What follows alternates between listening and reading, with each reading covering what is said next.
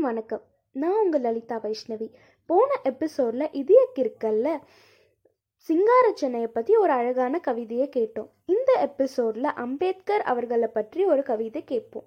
அம்பேத்கர் ஏழை குடிசைகளின் குரல் கோட்டையில் கேட்க ஏப்ரல் மாதம் பதினான்காம் நாள் பிறந்த மேதை ராம்ஜி மலோஜி சக்பால் பீமாபாய் தம்பதியின் பதினான்காவது மகனானார் பீமாராவ் சக்பால் அம்பேவாதேகர். பிஞ்சு சிறுவனான போதும் படிப்பே பயன் தரும் என்று எண்ணியவர். ஏற்றத்தாழ்வு பிறப்பால் இல்லை என்பதை ஏட்டின் அறிவு கொண்டு உணர்த்தியவர். கடல் தாண்டி கல்வியில் தேர்ச்சி பெற அமெரிக்கா சென்று உயர்கல்வி பெற்றவர். ஜாதி மத இன பேதங்களை ஒழித்த இந்தியாவின் முதல் சட்ட அமைச்சர்.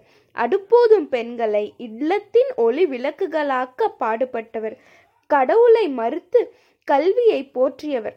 மாணவர்களின் ஆசிரியராக பணியாற்றி மகாத்மாவிற்கும் பாடம் கற்பித்தவர். தீண்டாமை ஒழித்து ஜனநாயகம் நிலைநாட்ட உழைத்தவர்.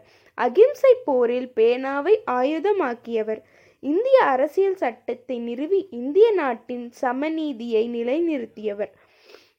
முனைவர் பட்டம் பெற்ற முன்னோடி புத்தரின் அமைதியை போற்றிய சனாதன சிற்பி.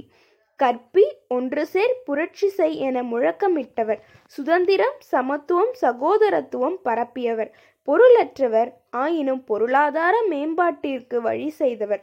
சமூக நீதி போராளி டிசம்பர் மாதம் ஆறாம் நாள் மண்ணில் விதைக்கப்பட்டார். நன்றி வணக்கம். மீண்டும் ஒரு அழகான எபிசோட்ல இன்னொரு கவிதையை கேட்போம். தொடர்ந்து இதே கிருக்கல்ல கேட்டுட்டு இருங்க. நன்றி வணக்கம். போதும். போதும் என பிரிந்தது போதும். மனிதம் ஒன்றே தீர்வாதும்